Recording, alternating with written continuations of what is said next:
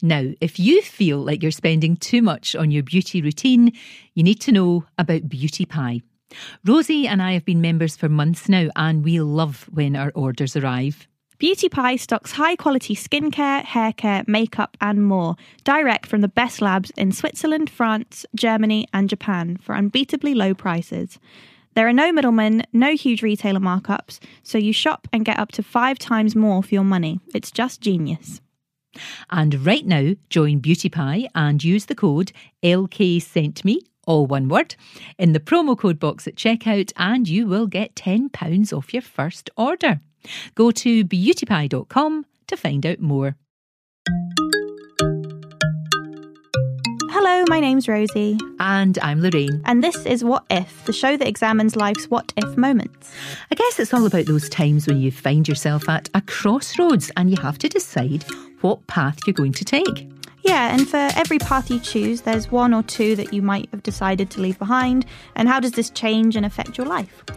Yeah, because we've all had those moments, haven't we? Well, in this podcast, we'll be walking that unbeaten path with an incredible lineup of celebrity guests, asking them that all important question what if? This week, our guest is British astronaut Tim Peake, who spent 186 days on the International Space Station. Where he ran a marathon and also presented a Brit Award to Adele. And you're a big space geek. Did he give you a, a, gift when you went to NASA? He did. You know how I went to NASA for astronaut training? Mm-hmm. He actually gave me a little badge that was fantastic, but also had been in the International Space Station. He actually oh. took it up there. So it's my prized possession most kids want to be an astronaut when they grow up. Was it something that you wanted to do? There was a time where, yes, when I wanted to go to space, and I was, I, I, guess, like most boys and girls, you look up at the stars and there's just this fascination and wonder. And that was certainly the case with me as well. But I think it migrated towards aviation in my teenage years because when I started to really think about what I could do when I grow up, I guess I didn't think that astronaut was on the cards. We seemed to watch the Americans and the Russians doing this, and I was watching the space shuttle being launched and the Mir space station being built. Helen Sharman hadn't flown to space at this point, so we'd never seen anybody with a, a British flag fly to space. So for me, it was aviation that was the passion, and that really took over in my teenage years. And then much later in life, of course, that led to an opportunity to go to space myself. So I say yes, I was I was fascinated with space, but I never realistically thought I could become an astronaut. Mm. And what were you like at school? I think a lot of people think if they are going to be an astronaut, they have to have like straight A's and be at school and all the time. Yeah, so that wasn't me. I think I loved outdoor activities at school. I liked the practical elements of classwork. I mean, I wasn't too bad in my GCSEs. I loved science and maths, and I studied maths, physics, and chemistry for A level. And I wanted at one point to go on and do a degree in aeronautical engineering. I was looking to uh, University of Manchester to go there, but I kind of took my eye off the ball a little bit in my A level years. And flying was such a passion, such a draw I was already speaking to the army. I was going through my Sandhurst application process, and I just wanted to get on and do what I knew I would love as a career. So that meant that I left school with a C, D, and an E in A levels, which wasn't, you know, as much as I'd hoped for. But I think it just goes to show that you can always pick yourself back up. You can always catch up on studies. I, I went back to university at uh, 33 uh, and did a, or not, I didn't go full time university. I did it as a, a, course while I was doing my test pilots.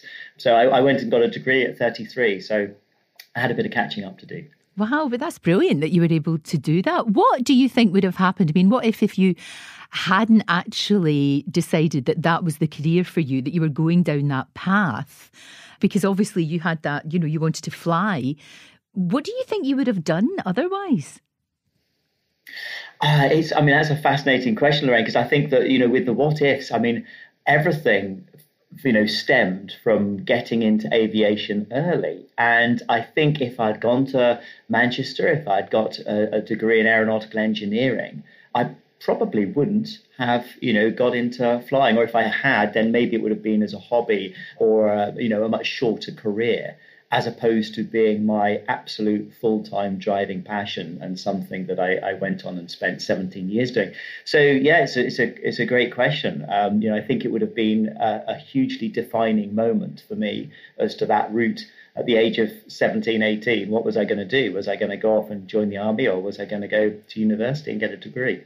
And incredible that that led to you actually going into space. I mean, it's, it is the kind of thing that dreams are made of. I mean, I still want to be an astronaut when I grow up. it's still yeah. my ambition. I mean, it's, it is remarkable, isn't it? That, that sort of journey that you went on. It is, it is, and you know, I pinch myself when I look back, and I, I could never have planned that out. Um, there's no way, and I, I, th- I think people say that uh, about their careers and their life stories anyway. When you look back, there are so many big decisions that you make, so many turning points, and I guess you can say that you never know how things would have worked out if you'd done things differently. A great story is um, Lindgren, who's a really good friend of mine, a NASA astronaut, and I was his backup crew. And he started off wanting to be an astronaut from an early age. And he did everything possible to become a US Air Force officer, to fly, and then to go through test pilot school because he thought that's the route to becoming an astronaut. And he didn't make it. And he was absolutely devastated to not make it as a test pilot and to have to give up his flying career. And there was a major change then in his 20s where he decided to go back, study medicine, and become a doctor and he flew to space as a qualified flight oh, surgeon wow. you know many many years later. So you never know which route your life is going to take and doors don't necessarily close just because you know you fail at something and you choose another course. And what then sort of made you decide to be an astronaut and apply for it I think it was one of those really funny moments where I was working at Agusta Westlands. I'd just left the army uh, and I'd just got a, my first civilian job, if you like, proper civilian job, and I was loving it. I was I was working as a test pilot, and I saw the application that the European Space Agency sent out, and it was this groundbreaking moment because up until then we had watched European astronauts fly to space as well uh, in the UK, but we had never been invited. We weren't part of the human spaceflight program. So the UK had never been invited to send an astronaut to the European Space Agency. And this was the moment where ESA in 2008, they said, look, this application is open to all member states of the European Space Agency. We don't care whether or not you're involved in the human space program. We just want everyone who's interested to apply. And so this was the first time that anybody in the UK had ever been able to apply to become a career astronaut while still wearing a Union flag without having to change their nationality to the US or another nation. So we had a huge number of applicants from the UK. I mean, there were thousands, and I was one of them. And that for me was just the, the moment where I thought, wow, this is my chance, this is my opportunity. And you beat 8,000 applicants. Like, that's insane. Um, where were you when you got the call? Do you remember the whole experience of getting that call? Absolutely, yes. Well, it ended up being so late in the day. Uh, it was Monday night, and the press conference was going to be on the Wednesday. And I just thought at that point, ESA will have told the successful candidates. They would have been briefed, they'd have been having practices, PR sessions, all the rest of it. So Monday night, a phone call came through from Paris, and I thought, this is the polite rejection call. Sorry, Tim, you didn't make it, but you know, well done. Uh, so I picked up the phone and, and I was literally sat in front of the telly with Rebecca. We were having a bite to eat and a glass of wine. And they said to him, Would you like to join the European Astronaut Corps? so it wasn't quite the scene I'd imagined, but I was delighted nonetheless. Yeah, I mean, a whole mix of emotions there. Obviously, you know, absolutely excited and thrilled. But as again, so many things running through my head, I was like, wow, I, you know, I'd been thinking, okay, we're going to move down to Yeovil, we're going to buy a house, settle down with Westlands helicopters, and start flying there. And then now suddenly it was this journey into the unknown with ESA, and who knows where it might lead to. No, that's true. And I guess you, I mean, you mentioned there um, your wife Rebecca, huge, huge supporter, of course, but you would have had to both of you sit down and have a really heart to heart conversation about that because it's not just life changing for you, it's life changing for the family. You know, we had spoken seriously about it just before the medical selection because, you know, the whole ESA process takes about a year and you go through different phases. And at the beginning, uh, you know, there were so many people involved. And it was great. You'd go there, you'd meet like-minded people. It was a bit of a fun social event, and it was a journey for everyone, and and everyone was getting a lot out of it. But as you got further through the process, you became much more involved. Your commitment was so much greater, and you started to believe that maybe there was a chance of doing this.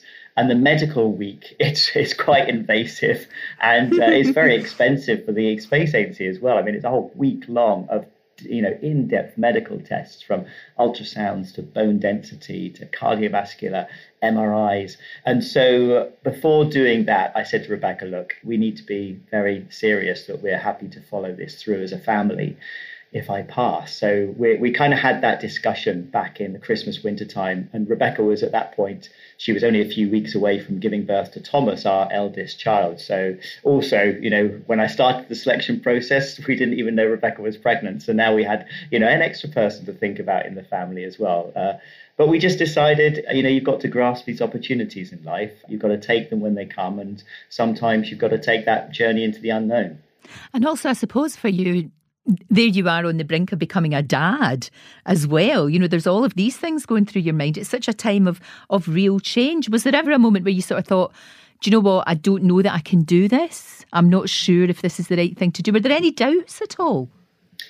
Yes, there are all uh, there are doubts, and you second guess yourself, and you definitely start thinking about that. You know, the, what are we doing? And I've got a fantastic job here with Westlands. You know, they don't come along very often. They're kind of like one in twenty year jobs. And am I going to turn this down and embark on a career with a space agency that, that had no guarantee of a mission to space? I mean, I I knew I'd be joining at a time where the UK still weren't involved in the process. So, am I giving up my test flying career?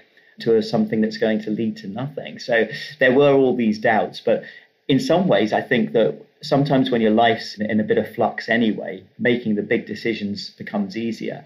And I was in this transition. I was going to have to move house anyway. We were moving jobs anyway.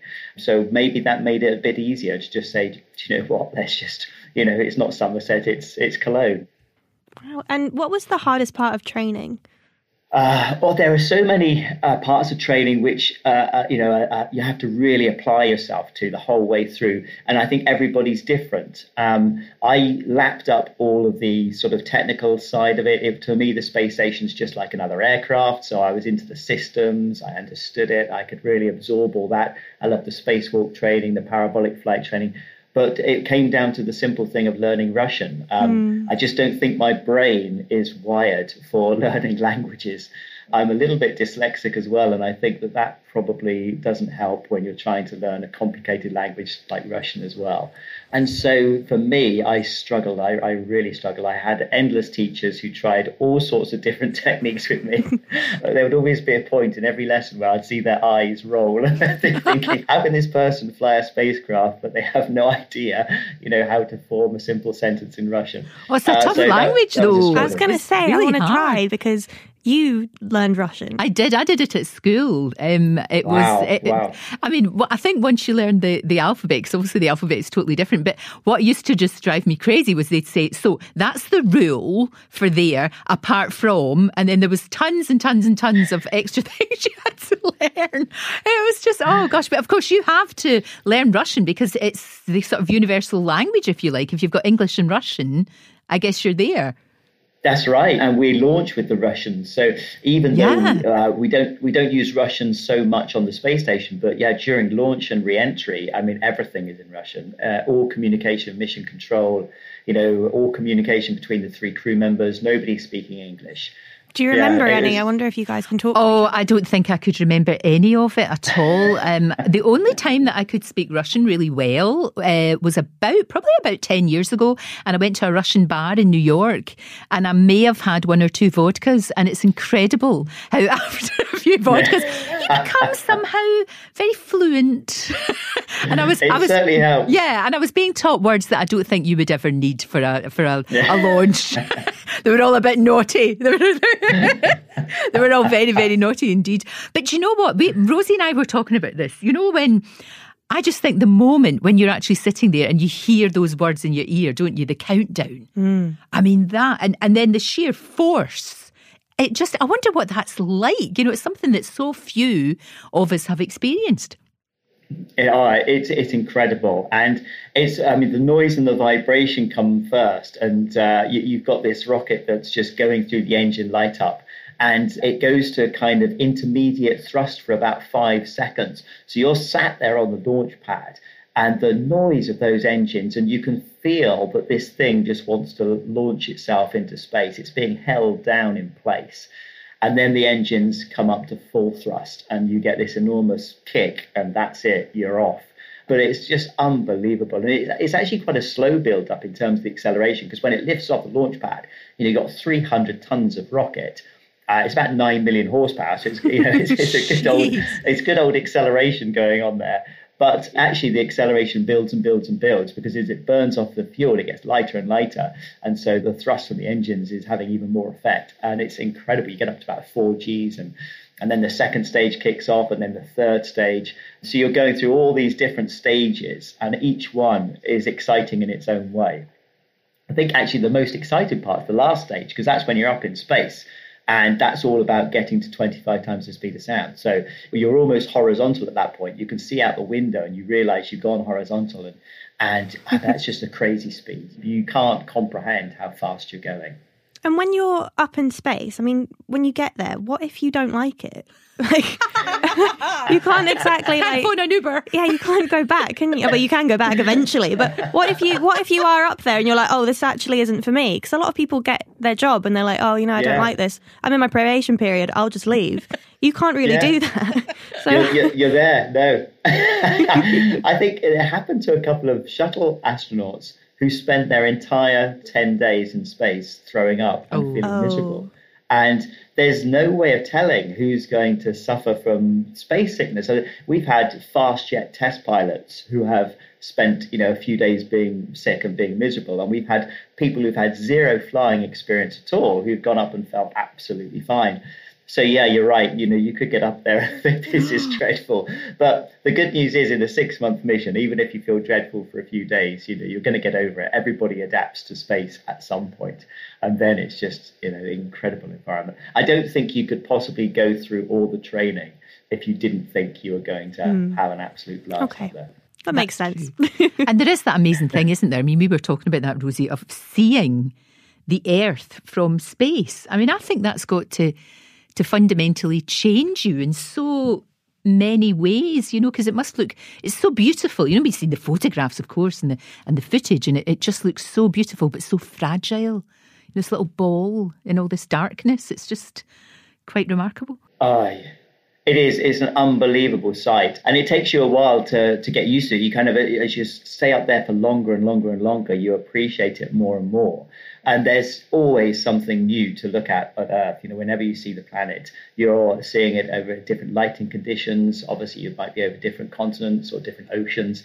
And then you look out the other way and, and you get to see this vast sort of blackness of, of space and the Milky Way rising over the horizon. Uh, and it just allows you to put things into perspective. I think it, you kind of it's a bit like when you go on holiday and you feel like you're getting away from it all, you know, and you can perhaps put into perspective your life back home. Uh, and it, sometimes people have their best ideas when they're on holiday because they're just detached from the everyday life. And it's like that in space. You are just detached from the planet. You're floating there, looking down on Earth and seeing Earth as it is, as this tiny rocky planet against this vast black backdrop of space.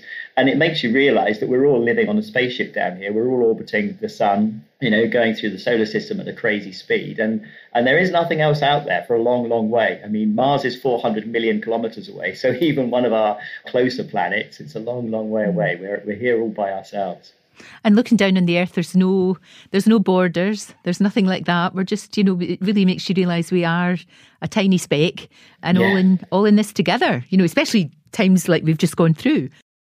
Absolutely, yeah, we, we are. And you realize Earth is actually a small space and, and everything's all interconnected. You see weather systems, you know, spanning continents. You see hurricanes forming in the Atlantic, and uh, you know the auroras at the poles. And, and, as you mentioned there, you don't see any borders, and, and you realise that what happens as, as well in one country affects another in terms of the atmosphere. It's so thin, just you know, 16 kilometres. So we'd see sandstorms being picked up in the Sahara, coming across Spain and Portugal and France, and even to the UK. And uh, and you just realize, wow, you know, it's, it's one small planet with one one thin atmosphere, and, and it makes you appreciate how precious that strip of gas is.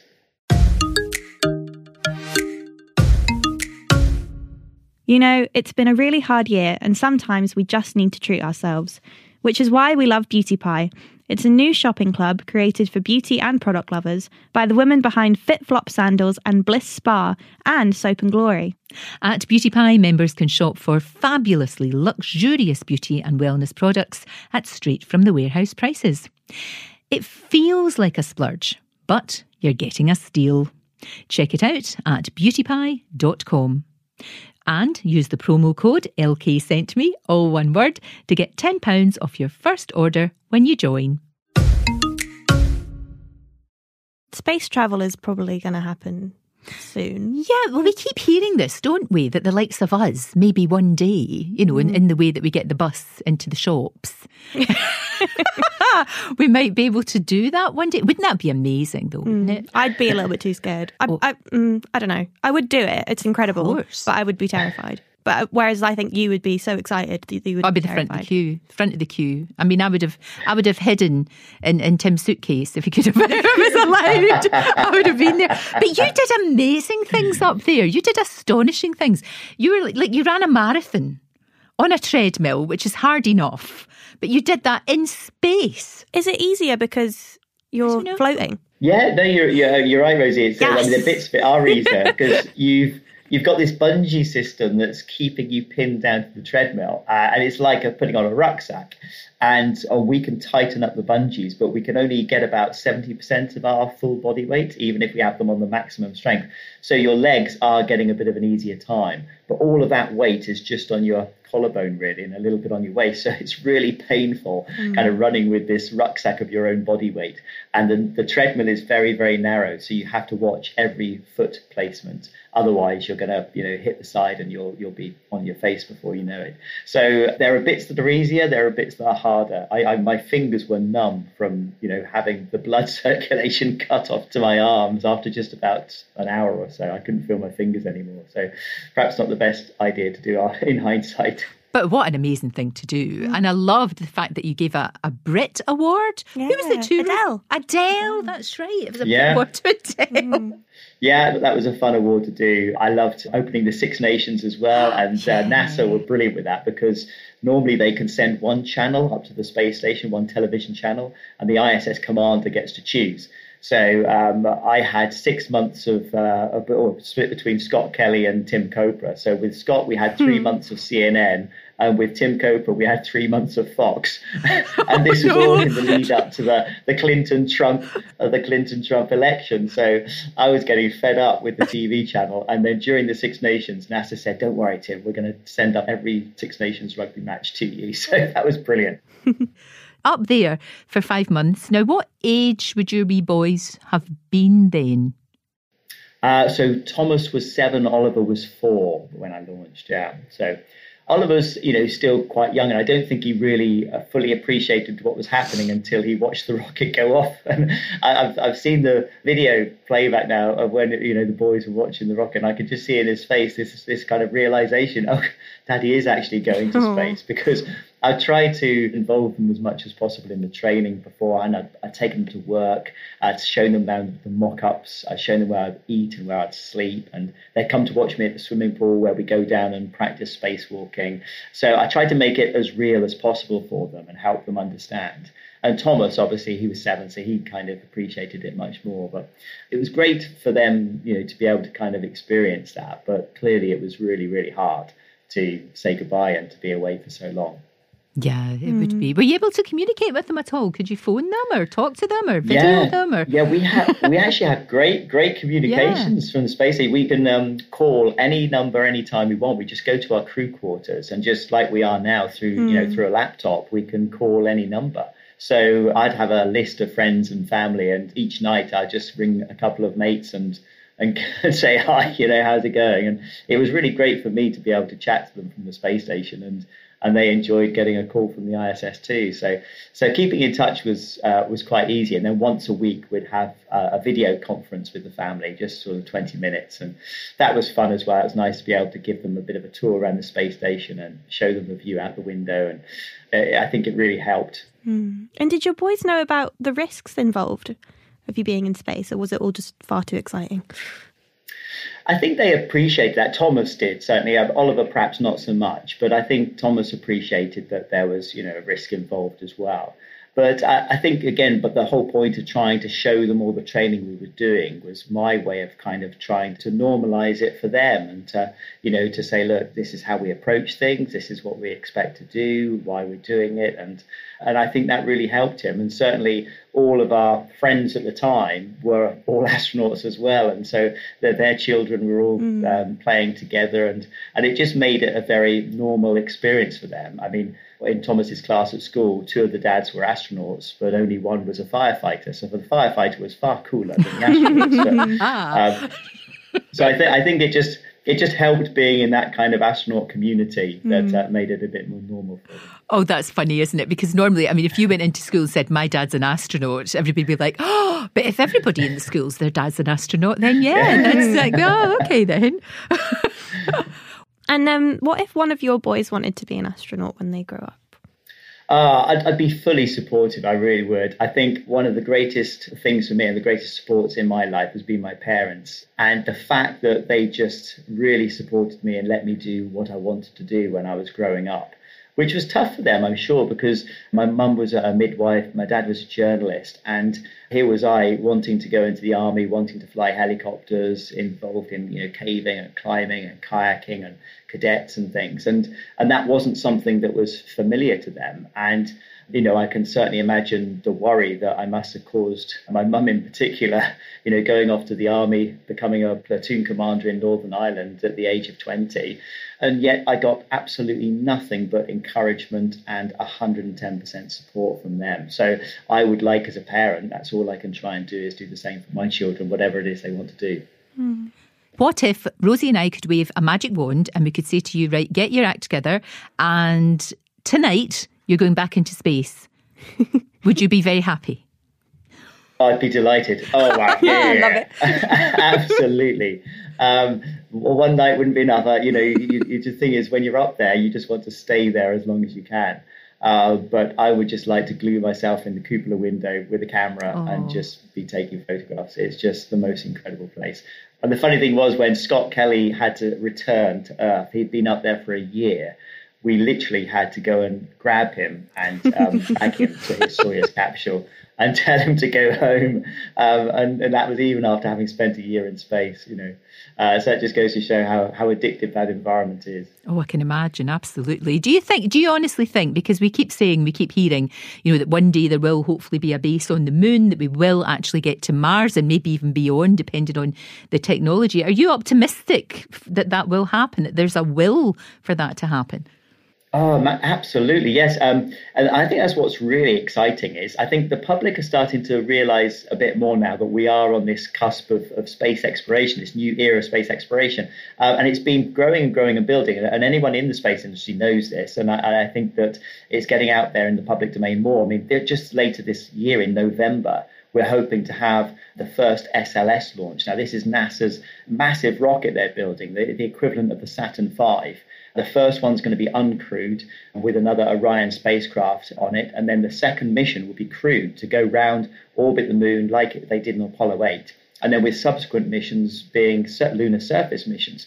So this is now happening in the next five years. It's not something that we can say, oh, yes, you know, this is 15, 20 years away. 15, 20 years away is landing on Mars, but five years away is landing back on the moon, and, and that's to stay with a permanent presence, you know building sustainable habitation modules, research centers, and this is you know incredible stuff. So I think that you know uh, people today we've we got some really exciting years coming up in space exploration. Mm. It's an incredibly brave thing to do. I mean, I know you kind of like dampen that down a little bit about all the, the bravery, but it is. I mean, you know, you're, you're a pioneer and, and you are incredibly brave. And, you know, you had to do that awful thing of writing a letter to your sons in case you didn't come back. Everybody has to do that. You know, obviously, thank God you didn't have to actually use that letter. But that's a thing, you know, when you're sitting writing that to your boys, that's a hard thing to do because, you know, it's, it's a very emotional thing to do as well.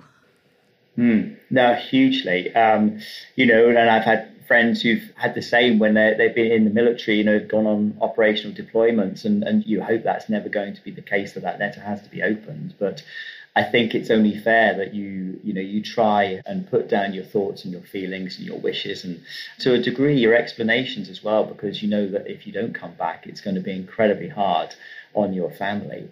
And there'll be times, especially if you have young children, there'll be times where they would want to know, you know, what were you doing and why were you doing it? And so to try and articulate that, I think it's very important. But the hardest thing I've ever had to do and, and saying goodbye to my boys, you know, when I got on the bus and off you go to the, the launch pad and a part of you is just, you know, thinking, come on, I, I want to see you in six months' time. Don't let anything happen. And uh, I wrote about in in my book. I kind of said I think uh, in some ways space exploration, like any exploration, is a selfish endeavor because you know the safe thing to do is to stay at home and, and to be there. But if we all did that, then where would we be? I think you know I believe that we have to push the boundaries, and if that's what I believe, why should I expect somebody else to do it if I'm not prepared to do it myself? So. I kind of put myself in that position. Mm. Mm. So we end each episode by getting guests to tell us their biggest fail regret and win. Um, so just wondering what yours are. Ooh. Oh gosh, that's tricky. Um, In a I nutshell, think, well, my my biggest my biggest fail was probably at the time. It certainly felt like the biggest fail was probably by my A levels because you know um, I had been predicted to pass them with quite good grades, and I think at a very early age to not achieve that it knocks your confidence, um, and you kind of think, well, if I didn't get that, you know am I going to get the other things I want to do in life? Am I going to get through Sandhurst? Am I going to pass my pilot's course? You know, am I going to be able to manage the academics that are coming up later in life? So I think for me at the time, that was probably the, the biggest fail. And looking back, you know, I would just say to anybody who finds themselves in that situation, it's not the end of it by any stretch. You know, there's I've I've never stopped studying since leaving school. Um, I study to this day. i have always got some sort of textbook next to my my bedside table, and I think just people learn at different times in their life, and sometimes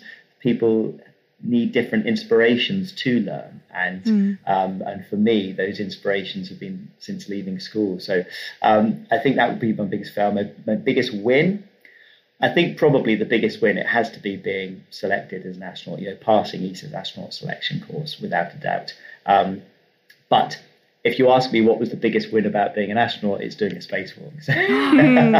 I would, you know, I, wow. I, I, I, was lucky, very, very fortunate to get a mission to space, but, but doing a spacewalk, there was no guarantees of getting that. So for me personally, that's been an absolute highlight of my life. So that, that's a huge win. Regrets, um, you know, I try not to have regrets. I think it's it's better to look back on life and just you know think about enjoying the moment and enjoying the journey. You know, it's all about living living your days as they come to the best of your ability, grasping the opportunities, and having as much fun as you possibly can along the way. But yeah, I really try not to have regrets in life. A wise man. Mm. A wise man. Tim, thank you so, so much. Yeah, thank I, you. I love your passion and your curiosity. I, I, love that every day you're learning new things. I think everybody should try to do that. I really hope you get back up there. and uh, so do I. If you do, and you've got a little space in your suitcase, even if you don't, just ch- double check your luggage before you go. yeah. yeah, double check. I've not put everything out, and I'm in there. An absolute joy to talk to you. Um, I can't wait to see you live as well. Um, t- towards in, in, October, isn't it? Can't wait to see it you live yes, then. That'll yeah. be amazing and thank you for everything that you do. Thank you very much. Thank Great you. talking to you both. Cheers.